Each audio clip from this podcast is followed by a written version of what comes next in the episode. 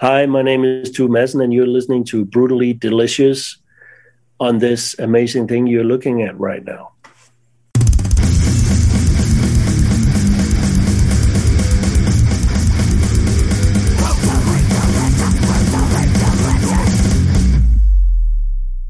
How are you, Bruce Moore? My partner, Chris. How you doing, man? How are you? How are you? I'm good.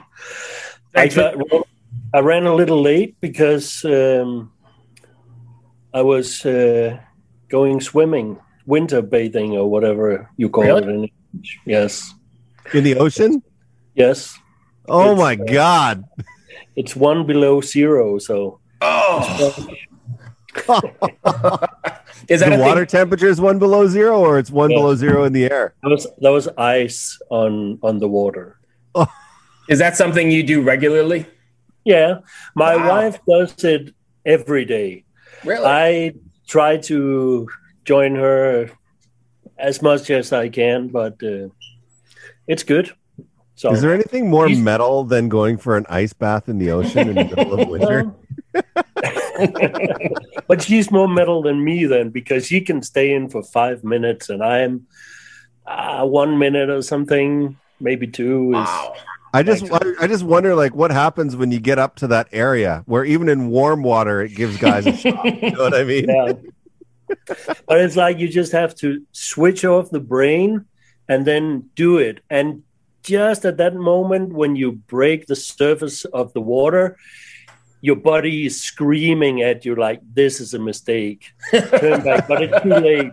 And then you just plunge in, and then you need to try and you know uh, try to keep calm and not, but be like, and then you can stay in for a little while until you get I numb it's- fingers and your toes start falling off and Right. I guess it's a good mental mental exercise, right? To teach you to stay calm in, in heavy situations. yeah, and it feels amazing afterwards.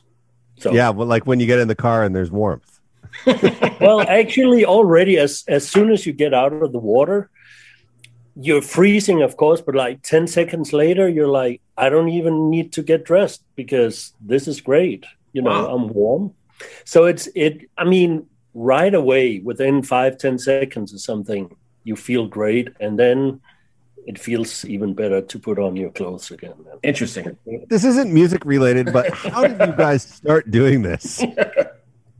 Um, actually, we moved here almost two years ago. We moved in on March 1st, and um, three kilometers that way, Yeah. um, there's a beach which is practically our own. There's like a huge castle, and, and they own all the land uh, between the castle and the beach. So only if you live, if you're one of the residents of this small area, you can get a permit to drive through the forest and then go to the beach.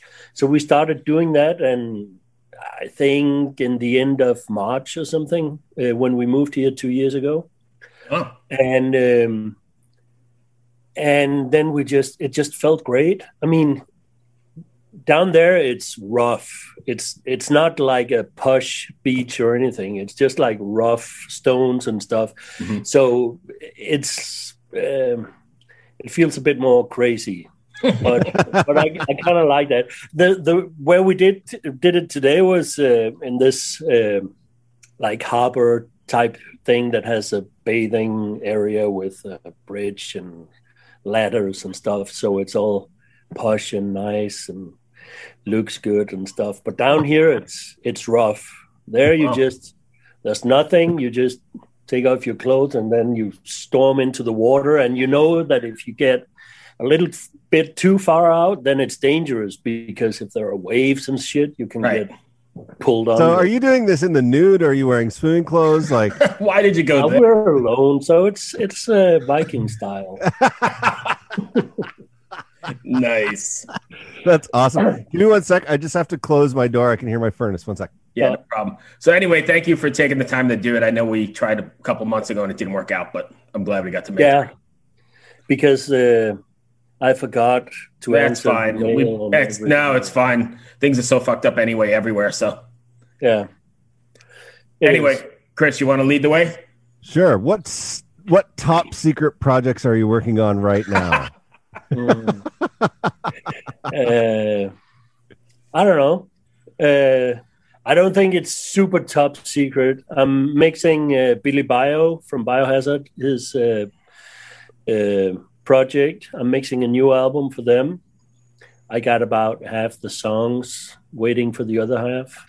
And then I, I, I was supposed to do a, a, local band in January, but one of the guys got corona, oh. and they had to cancel like two days before.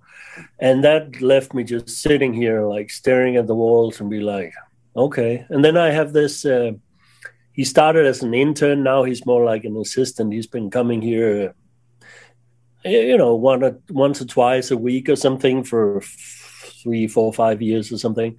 And he always asks me stuff that make me reconsider the way i do things oh, which really? is like the the the great thing about having him here because he's he's very talented uh, mixing guy, but he um, he does it uh, mostly at home and uh, or only at home, and and then he comes here and then he's like, hmm. I don't know. Why would I ever want to use an LA-2A instead of an 1176 or whatever? You know, something that I know and I done this and that and stuff and then you just get set in your ways and and and because shit's got to be finished and and and you do what usually works and stuff and then he comes and asks a question like that i'm like well that's because this and that and hmm how come i never how how come I stopped doing that? Because I really like when you do this and that, and and then uh, I have to go out and buy stuff. But uh, about half a year ago, a couple of uh, months ago, he asked me about uh, IRs if I ever considered doing IRs. I was like, no, why would I? I have a great sounding drum room, and I have I don't know ten different cabinets and uh, I think oh, wow. you can see yeah nice. 20 amps or something over there. Yeah. Well, you can sell. Uh, yeah, so so I'm like, why would I? Because but but then when this band canceled, I was like, yeah, maybe I should do some. And so now my plan is to do a lot of things. Like I'm doing my own sample library. Nice. Mainly so that I can use it. And um, but then I'm thinking maybe I should do it uh, a little TV shop or a shop site on my website and see if anybody else wants to buy them. And like right now, I'm doing a lot of Kemper profiles because we have a Kemper and I never did it. And um, and I just thought yeah, there might be some people who would be interested in that, and it would be fun to do because I haven't done it in five years or something since I last did anything with the Kemper, and um, and then I did a few, and I was quite surprised. They, I think they must have updated the software because it left me feeling a lot more satisfied than it did five years ago. Oh wow! Uh, and um, or maybe I just did something wrong five years ago. I don't know. I'm, you know, basically, I am more of an amp guy.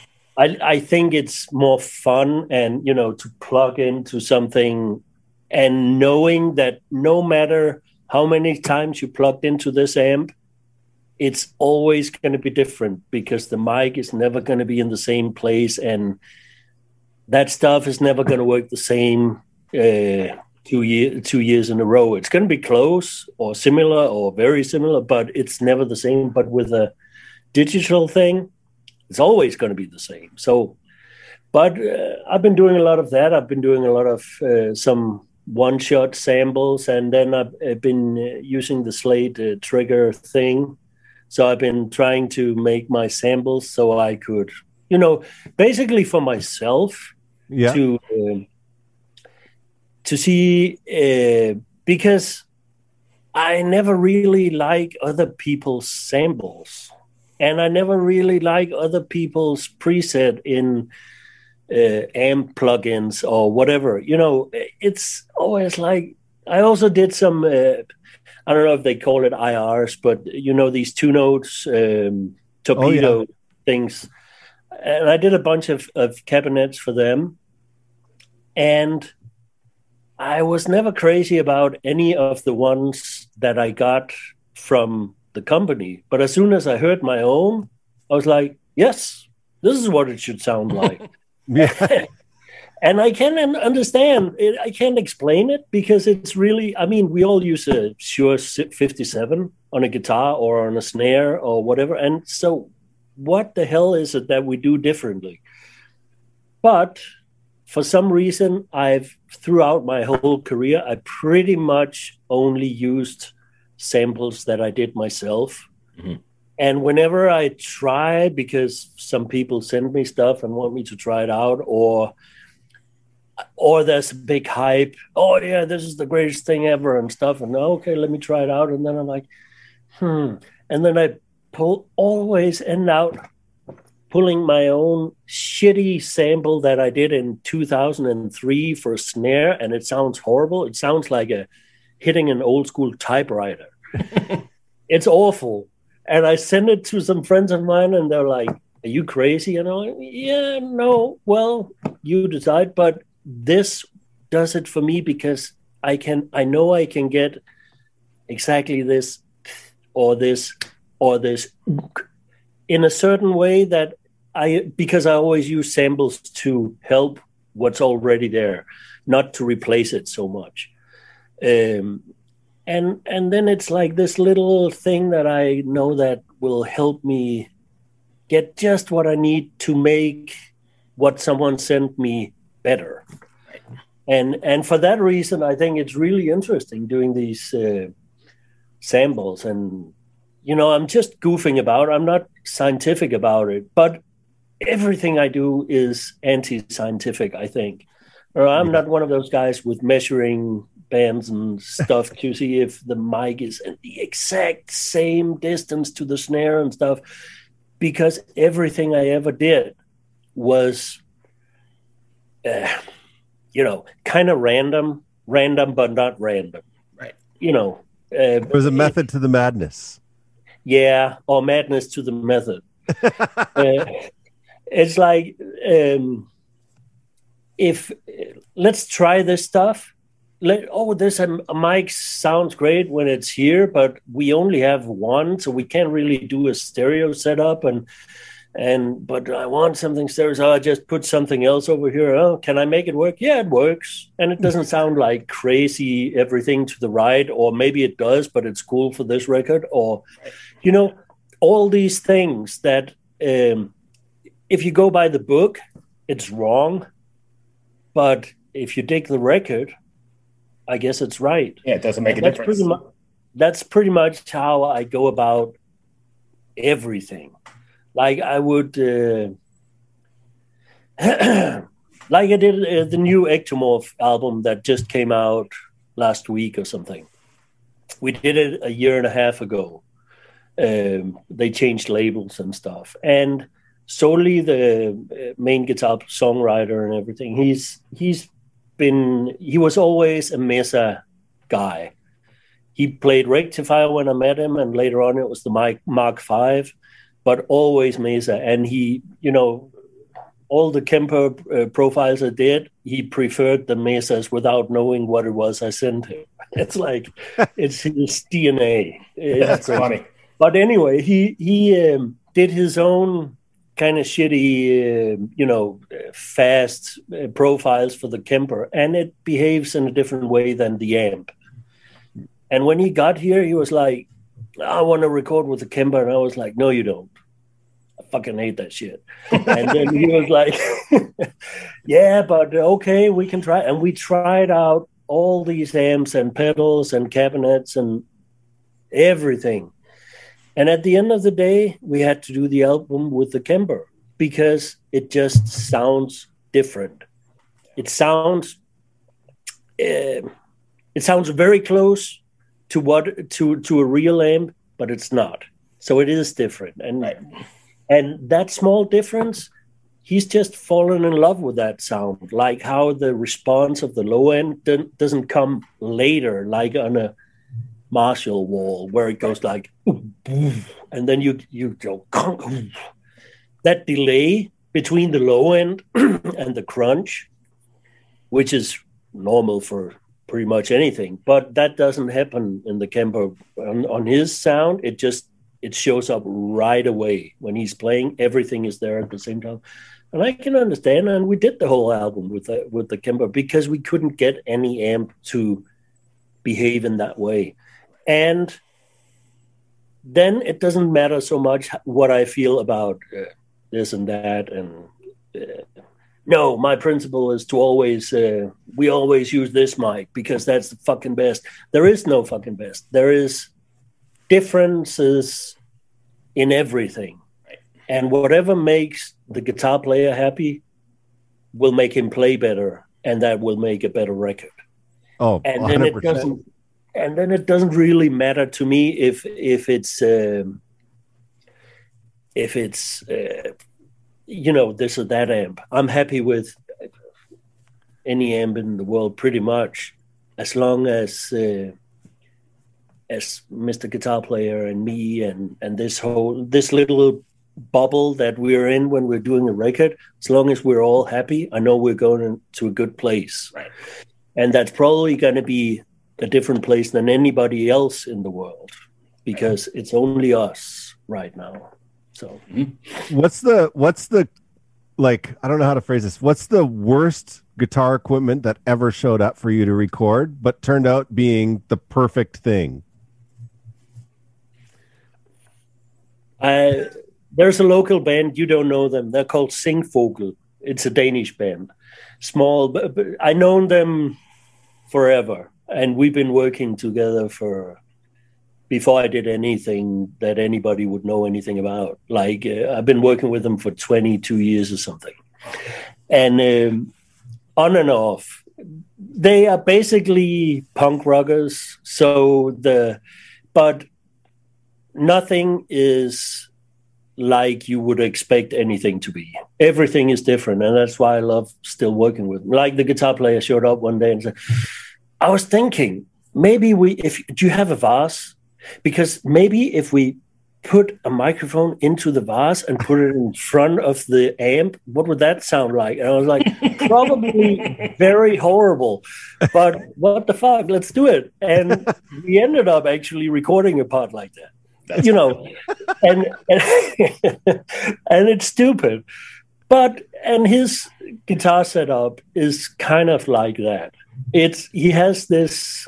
I think it's a Yamaha combo, a really old one, and then his dad built built like um, it's looks like a monitor box. It's about this big and has one speaker and a tweeter that's just uh, probably from something hi-fi or whatever. and and I think there's there's an amp inside it. It I think it's meant for him to actually sing through it when he was young or something, but he uses it for his guitar and it sounds like a a million bees coming at you at crazy volume. And then in combination with the Yamaha, and then he has some preamp, and everything is. Uh, I posted it on my Facebook. I, I, I, think the last time they were here, probably a year ago or something, and. Uh, and some people start talking about, yeah, that Yamaha, they made some clever stuff. And I'm like, don't go there. this is a bad, but I think it's fun because most people expect me to, you know, be all about 50, 5150s and metal production and right. stuff.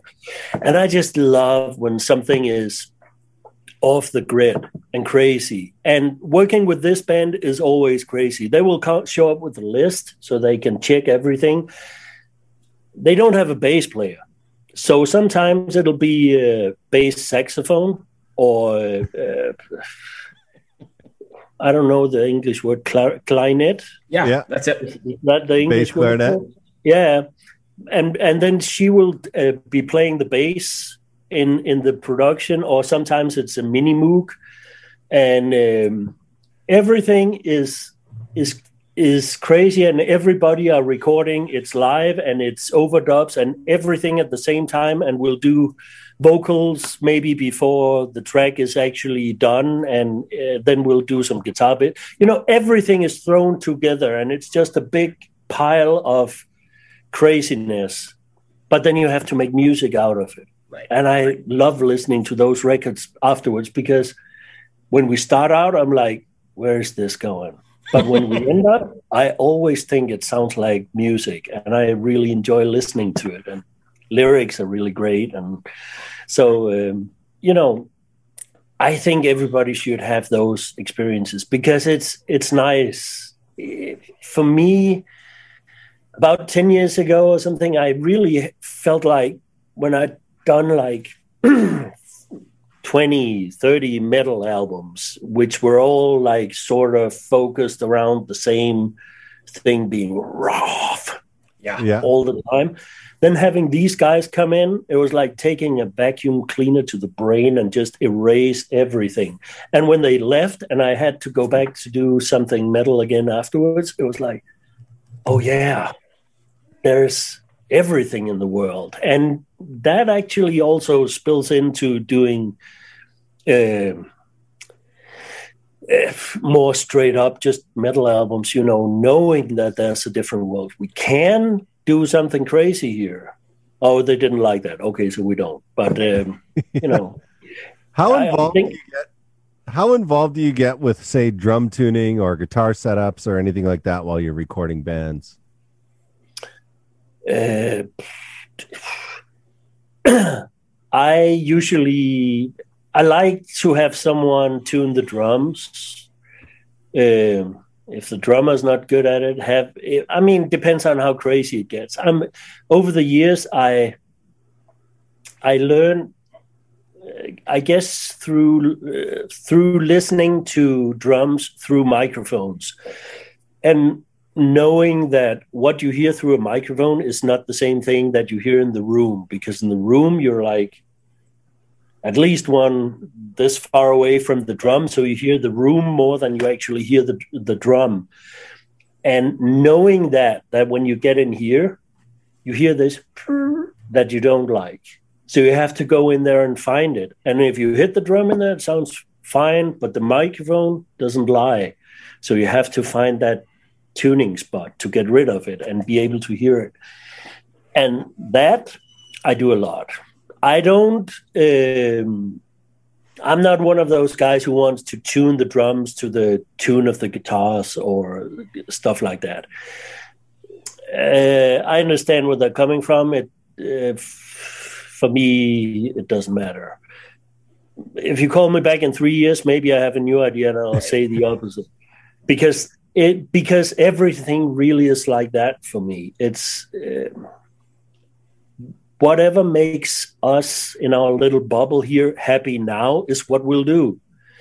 And then if you ask me a year later, what amp did you use in that record?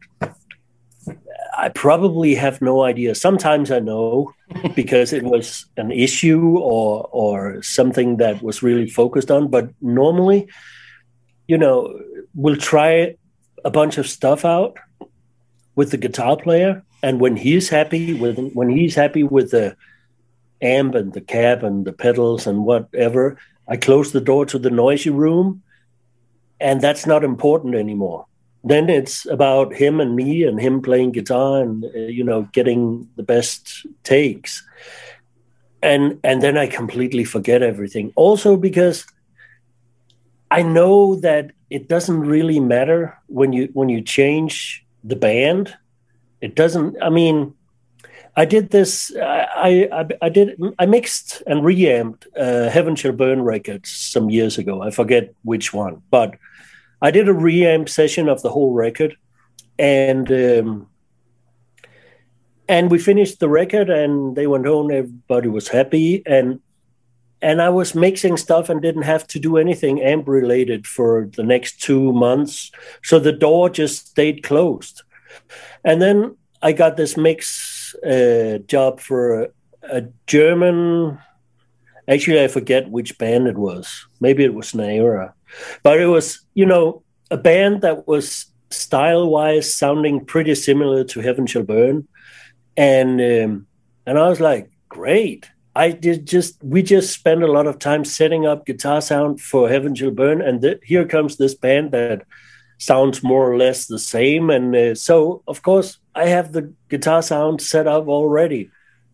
And then I started reamping, and it sounded absolutely horrible. And I had to change everything about it because it's not the same band. Yeah. I mean, you might think it's the same band, and you might think that uh, Airbourne sounds like ACDC or whatever. Right. But at the end of the day, they don't because they're not ACDC. And uh, as much as I wanted to, I'm not Entombed or Metallica or, you know, all these things that we think sound great. So it really is about capturing the moment. Um, Right. That makes and that was pretty far away from the question you asked, I think. But uh, It's okay. I, So- go oh, ahead. go ahead, Bruce. No, I was going to say I was going through the the list of or your discography, and uh, I actually forgot about the cleansing. That's one of my favorite records. Back with uh, with Suicide Silence. What was that like? Was it tough working with them, and how did you build that such a massive record? I, di- I didn't record the album. Okay, Uh, they recorded it live in the studio with uh fuck it i can't remember now. It doesn't. but it, it was not uh, it was not a nobody. It was really a somebody. So it's kind of embarrassing that i can't Right. remember right now. Anyway um they recorded it live and that was really a live record. Actually i had to do the uh, are you familiar with uh, nail the mix from unstoppable recording machine? Yeah, absolutely. yeah, I, I did a session um, about half a year ago, or no, a year ago, uh, where we did uh, revisited uh, that album. And when I opened up that session from my backup, I was like, "Holy shit! I did nothing." Really? That's what it seemed like to me. But of course, you do something. Right. Um, but it it was um, really intense recording, and when you when you went into the audio files uh, folder, and then look, you have like a snare track that was recorded as uh, five minutes past two. Then you have another snare recorded at 10 minutes past two, and another one 15 minutes past. And there were like four takes or five, maybe, or something. And everything, all the tracks, guitars, bass, drums, everything was chopped up together. So it's like, here's a good verse and the first chorus. And then there's a good verse from a different take. And then there's maybe the this from the first take the you know it was like huge chunks of takes that were just pieced together so maybe there was like i don't know five between uh, 3 and 15 edits on a on a song Wow. that was just pieced together by maybe four or five takes on a Gotcha. song and you could go into the audio files folder and see that this was recorded within 20 minutes or something Unbelievable. it's like five takes, like right after each other, wow. and um,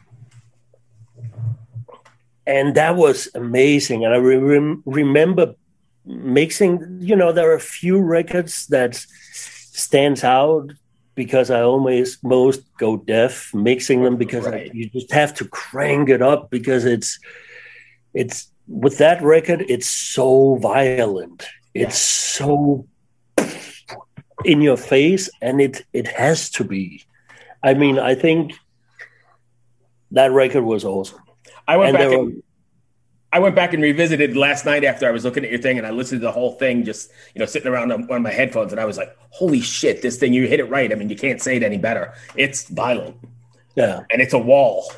yeah There was nobody like Mitch, though. I mean, he was quite quite different. yeah yeah yeah i prefer that one because i did. Yeah, so I have No, a, but- I have a technical question. All of your records, none of them sound the same, but they definitely have a style, especially with the bass and the drums. Like, like you find a way to kind of make sure the guitars keep their bottom end in in the kind of like, you know, I don't even know, like 150 to 500 range. How do you kind of approach doing that while still keeping the like the body of the drums and the bass alive?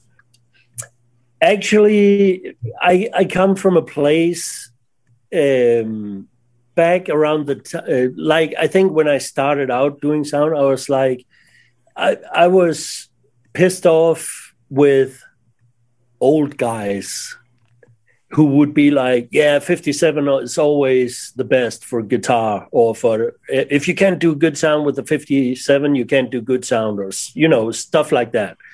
And I was like, fuck 57. I'm never gonna. And I didn't use a Shure 57 for probably 10 years or something Oh, for wow. anything, just because fuck those guys, which is ridiculous. But that's you know. So I went in any other direction. You know, I I would take anything else uh, just to avoid doing what other people were doing, and the same goes for like.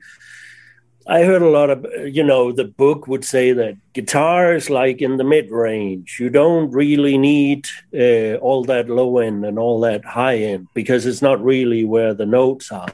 And I was like, no, but it's where it sounds good. So I probably also did a lot of stupid recordings with way too much of something that's not even guitar related noise in the guitar sound. Mhm. I know. And now I'm, uh, you know, but, you know, being young, you're like, yeah, I know what's right. Um, and everybody else don't. Right. I, I, I know the truth. And um, so I went uh, by that. And that, for instance, that uh, the first Mnemic album or the early Mnemic albums, I was really uh, done from that perspective where I was like, why can't you have 10 kilohertz in the guitar sound? It makes it sound better. And why can't you have 50 hertz in the guitar sound? Because I think it sounds great and it's a wall of sound and it's it sounds fuller than if I don't. So I was like, yeah, well, if it sounds good and sounds good when I bring it to the car and it sounds so fuck it, let's do it. And I think that goes some way to explain what you're asking. Yeah. because I I never really I never I never went by uh, I I took some audio education stuff not a lot. And it was actually too late. The damage was already done.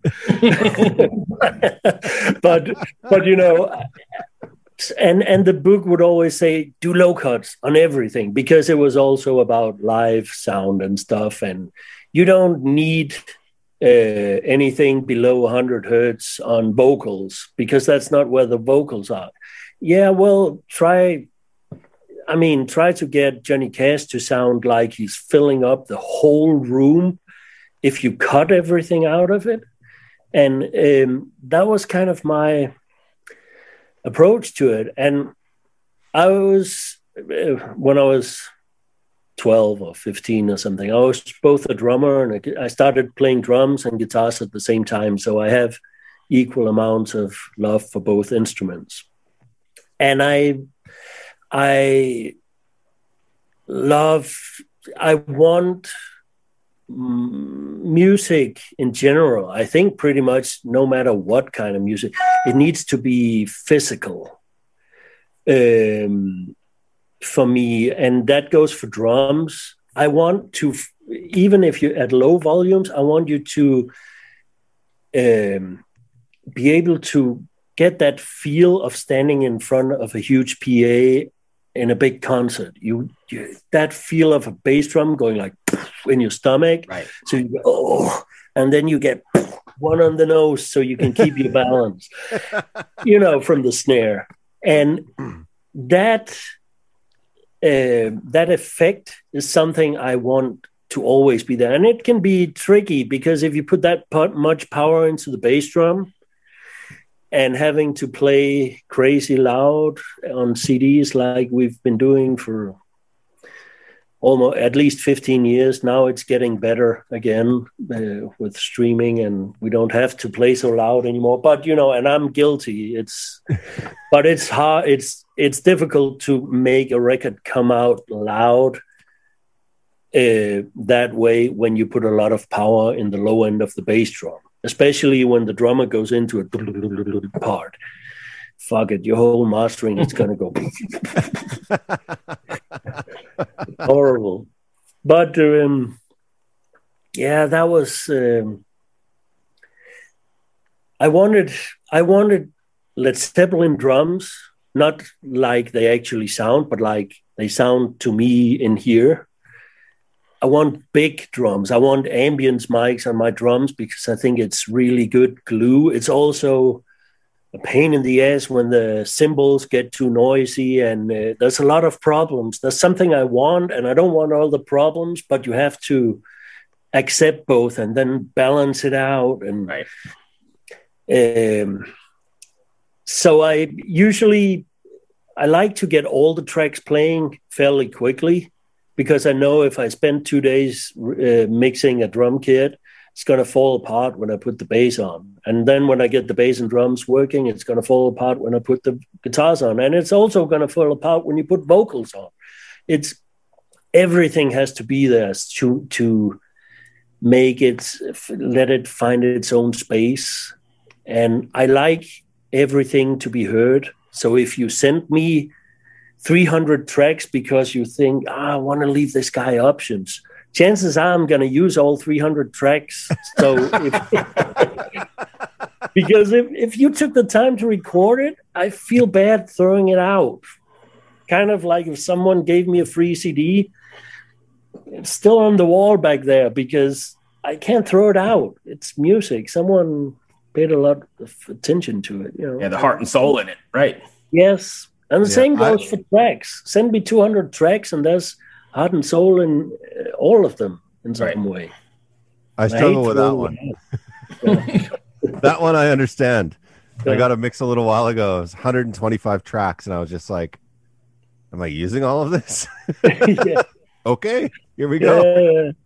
And you know, sometimes you get like eight microphones on a single guitar take, and, uh, and it's like they all sound the same or not the same at all or and you know sometimes if something sounds horrible i'll just look for whatever is working best. And because i've been through this whole let's use this amp. But what happens if we split the signal and also record this amp and maybe a third one too, and maybe two different caps on this one because both of them sound good and we have two mics and everything, and then you end up recording ten tracks for one guitar.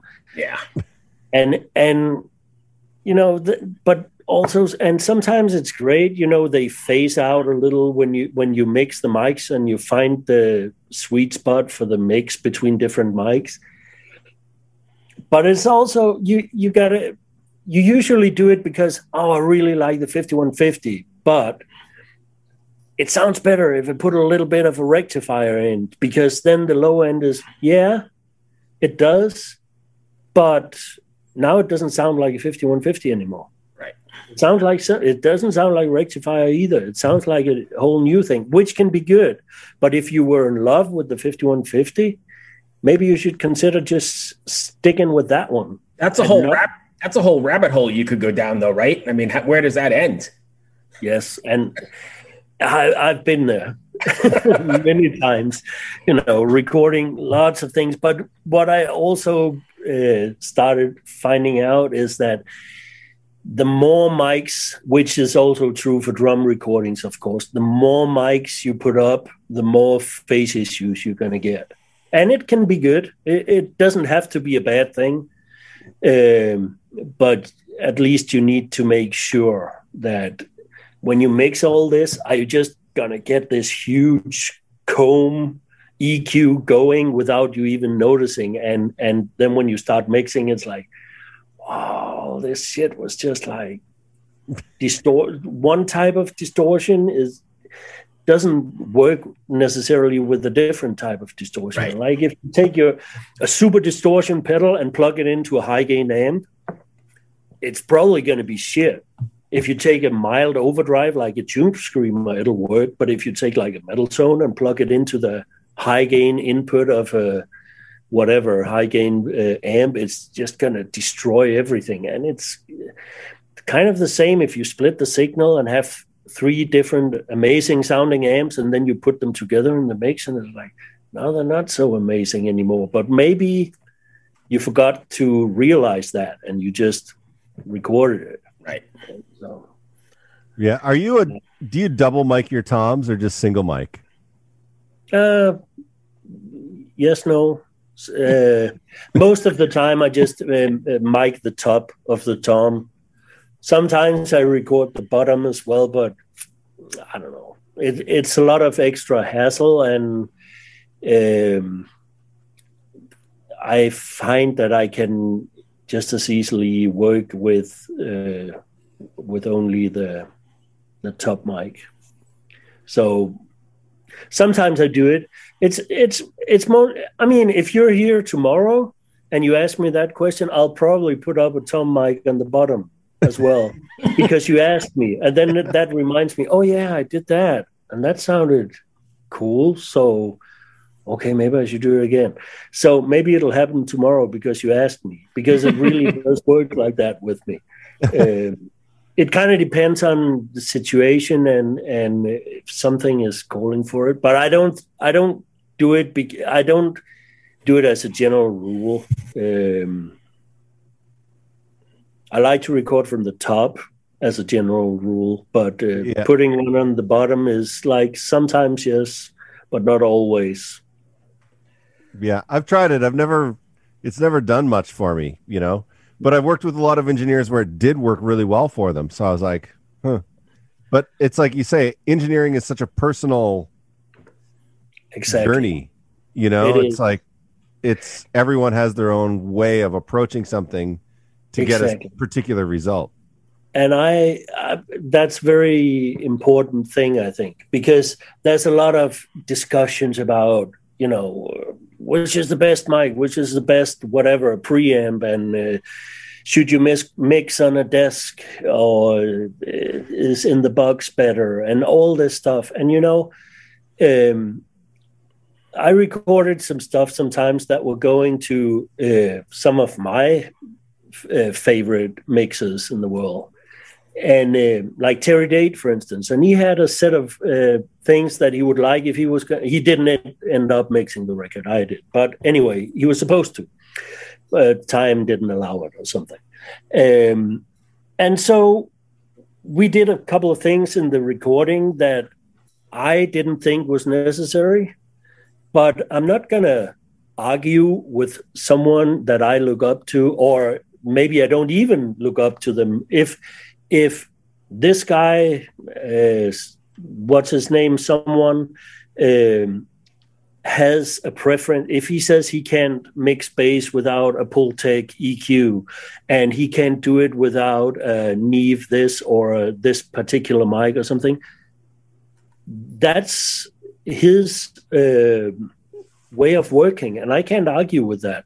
Um, but for me, it might not make the same difference. You know, it's it's like uh, asking a carpenter to not use the hammer anymore or a screwdriver. Use uh, glue instead. It's much better. You don't tell him that. It's like he he knows what he needs to make what he's doing, and you shouldn't fuck with that. And that'll be different for uh, all of us in some ways, hopefully. And for me, mixing on a desk is not good anymore. I did it like in the 90s and and uh, yeah sometimes I'm uh, in the early yeah I don't know 90s and early zeros or what's it called 2000s. Thousands, yeah. uh, um, I, I I mixed uh, a lot of stuff on desks, and I remember what it's like. And there's certain things that I like about it, but I so prefer to stay in the box now. Yeah. Are you using a control surface for faders or are you just strictly no. mouse? I when I first started out by myself, I bought a G3 with the uh, circular mouse, oh, and geez. and that was actually my first computer, like my own first. I never did have a computer before that, so I learned to use that one, and I've been comfortable with the keyboard and the shortcuts I got in the keyboard and the mouse. That's, I mean, you can. This is my workflow. yeah, no, you know what? I'm I'm the same. I started out working on like SSL large format and a classic API desk. Yeah. And then I went and I started working in the box. Yeah. And I was just like, oh, this is great. And then someone said, oh, we have to mix on a desk. And I was like, oh, sure, I remember how to do that. And yeah. I started doing it. I was like, this is terrible. It's so slow. Yeah. Me too. Why do I, I, I patch this and patch that and like? Yeah. Hey, before we go, because I know we kept you a lot longer than I thought. Do you have any crazy stories, or what's the crazy story, good or bad, of one of your clients that have come in that you care to share? Crazy story, I or think, unusual, or whatever the word might be, something that stands out that you tell yeah. at cocktail parties. Yeah, at dinner parties. I don't know about that. uh, I remember just before the haunted split up. Um, that when we did the, I think it was the Versus, no, not the Versus, um, the Unseen album. I was because everybody in the haunted are were really different. You had the twins where one of them says nothing and the other one says less, and then you have Per, the drummer, and he's. Uh, you know, also a quiet, moody, never really satisfied with anything, fuck that kind of guy. And you got Peter, the singer, who was, you know, all over the place, and Jensen, who's just uh, uh, probably the most normal guy in the uh, in the band. And you, you know, at that point, I had the feeling that they were, they all found their place because whenever Peter would go off on a rant and hearing, oh, I could, could we find some weird synth? Because I hear this sound like kind of like Mickey Mouse, but in a Tom and Jerry kind of way. and then he's got to be like when the rabbit starts thinking about, and the, yeah, that uh, sound. And then we would put stuff, and when that started to happen, I remember he got one of those ideas and he, he was like, oh, oh, but then he kept himself and said, oh, uh, guys, are you finished with what you're doing? And then uh, they were like, yeah, well, can we turn up this and that and they just play this part again and move that drum hit or something? And then, okay, so it's my turn now. And then he's moved up and I remember the other three guys, the twins and Pierre, would just look at each other at the couch in the back and be like, start to pick up the stuff and walk back to the hotel.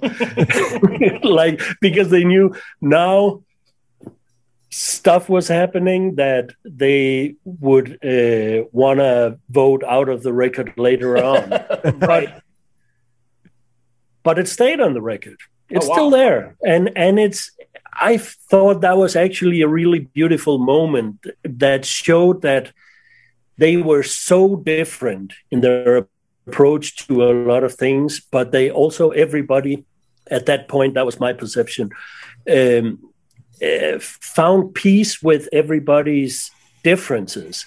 And they knew that they had to leave stuff and just let this guy or that guy or whoever go off on whatever idea they have because what they all bring to the table is what made the Haunted such a great band at that time. And I know it's not the most successful records, but I think those people who like what started on the Dead Eye uh, and appreciated the direction they went in uh, for those next couple of records know that some really special stuff, and I know everybody in the band uh, really knew that they had to give each other space to do all these things. Right. Nice. And that made the the whole uh, split up about a year later or whatever when it was uh, so much more sad because I I really thought that they were a, you know a really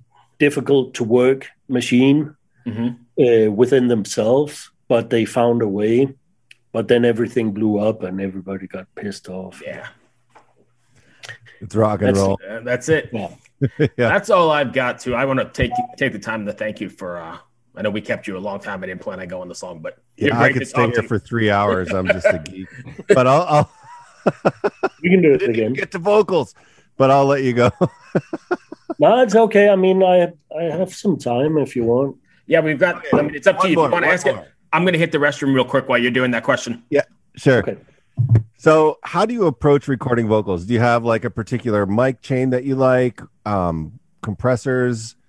Like recording a screamer is is something that's not exactly easy. Uh, I'm first up. I very rarely use that mic. Now I'm Oh, pointing at SM7 in your face. Yeah. um, I know it's uh, everybody is like, yeah, it's the only one, and I'm like, yeah, I know what it's it's good for. Exactly what you're doing. That's what it's built for, yeah. and yeah. and it's good for a lot of things. I just think it sounds better to sing into a tube mic. And it doesn't matter if you're a screamer or, or, or clean singer or something. So I'll usually go for a, a tube mic. And I, years ago, like in the early 2003, no, this was 2002, I bought, like, it was like a, a Chinese uh, copy of one of the old Neumanns. I forget, forget which one. Yeah. Uh, 3749 or something, you know, one of those uh, lots of money microphones. And this was a cheap copy, but uh, that a local tube guy said, like, well, everything in this one is actually exactly like it should be. And I bought this one. And this was after I did the Mnemic demo before the first album. Then I bought the microphone. Then they came back and did the album and Michael, the singer, just sounded like he was 10 years older and so much better. And the next band I did was another band I'd been working with on demos and stuff, local band for five years. And when they came in, the singer just sounded like, oh, you've grown up, man. And then another one. And then I was like, holy shit, I can never record a singer without this microphone ever again because it's got to be the holy grail. And I stuck with it. I still have it. It's broken, so I had to buy a new one. Find a, a new Chinese rip-off, uh, you know, Yeah. microphone of the same brand. I went to the same store, and they had from the same shipment ten years earlier. They still had another one in a suitcase. Um, and um, so I, I like I have some others now, and I change every once in a while. I'm like, you're not the boss of me, so I'll do something else just for the sake of doing something else. But um, tube mics is usually pretty important for me uh, for vocals, and that doesn't matter if it's a screamer. And if you listen solo, you hear a lot of um low frequency noise going on because the mic can't handle it Yeah. but when you listen to it on the in the in the context of a metal song it's probably what's needed for it to work or part of the reason why it works so well um, i always run it into i have these uh, uh, neve 1073 uh, preamps um, and a compressor that just touches it so it doesn't go away. And then I, if you have to do a softly spoken or softly sung tone, I'll just click up a few notches and again. And sometimes you forget, and then you find out that the Neves is the most awesome distortion you can get for vocals. Oh, it is. you know, I. I was actually gonna, I was just about to ask you if you drive if you drive the pre. I I don't as as I mean as a uh, begin, starting point I don't. But then you're three songs in, and then he's got that type of negative uh, kind of vocal he wants to do, and then you're like, ah, click, ah, not enough, click, click, ah, not, click, ah, okay. So now we're like 25 dBs up or something. And then he does his part, and then we go have a break, have something to eat, and do the next song, which is kind of a fast one. And then he's like, "Holy shit, you're crazy, dude!" the pause break really did everything good for you. And then you look over to the Neve pre, and it's just like. but it sounds amazing because the way it breaks up just sounds so good and then you can't turn it down again. Everything yeah. is stuck again if you do that. but that's pretty much my way in, like a tube mic and um, and that going into the computer. And Then I'll have usually have an 1176, maybe an LA2. I also have an LA2 that I like to go through sometimes recording vocals. I think it's. Um, sometimes it's the best thing and then i really feel like um, the vocal is already mixed but sometimes it works the complete other way. And i have i'm like i hear all these weird things in your voice and i hate it. Give, uh, let me just try something and then i unplug it and i'm like yeah now it sounds good. So it's like um, that'll be my chain before it hits the computer, and then it's just EQ and uh, yeah. And, now and, and, another compressor probably. What are you using for plugins then? Like, uh, are you Waves guy? Are you a Plugin Alliance guy? Are you UAD or are you all of the above? Mm, no, I don't have any UAD actually. I, I I just never got it, and and I'm pretty happy where I am. I have a lot of things. I and some of it is really boring, like the Bomb Factory 76. Oh, that's a great compressor. Yeah, it is. And it it it gets the compression that I and if I if it's not if I need something more gritty, I'll uh, usually plug in the Waves uh, CLA LA2. Yeah. Um, which is amazing also for getting it dirty a bit. I like um, sometimes I if if it's recorded too clean and it needs to be dirtier, I use the lo-fi from Pro Tools. Yeah, lo-fi and just give it like 0.1 or 0.3 or very little, and maybe the saturation takes off some of the ugly high end if you just put it on I get 0.1 or something, right. like next to nothing. Yeah. Um, or the the air distortion from Pro Tools, I, that's awesome on vocals, but more like in the black metal kind of way. but it sounds fantastic. Um, I like to use a, a four band compressor for my vocal group to, if I have more tracks, to make sure it doesn't get away. But and I build my own preset that is always my starting point, which is was in the beginning was really meant to make sure that when the double vocal kicked in, that the volume wouldn't just get away. But then I kind of made this preset that I almost can't live without now because it's like, oh, you, what's wrong with my mix? Oh, I forgot to turn that one on. Ah, no you know, one of these things. Um, yeah. A bit of nice. spread. I have some uh, uh, stereo ping pong, and I got this old preset from my TC 2290 um, that I used to have in the rack, and I never touched it. It was always on the same preset until I found thought maybe it would be easier to just do it with a you know because it's kind of easy. It's just like a very very subtle very slow chorus and an extremely small amount of depth. And then 20 millisecond re- uh, uh, delay and the return has got to be out of phase. So you phase shift one side because that way it disappears if someone hears it in mono, so you don't get all that nasty, uh, flanging, ugh, horrible bathroom sounds. Everything disappears, and then it's just nice and smooth still.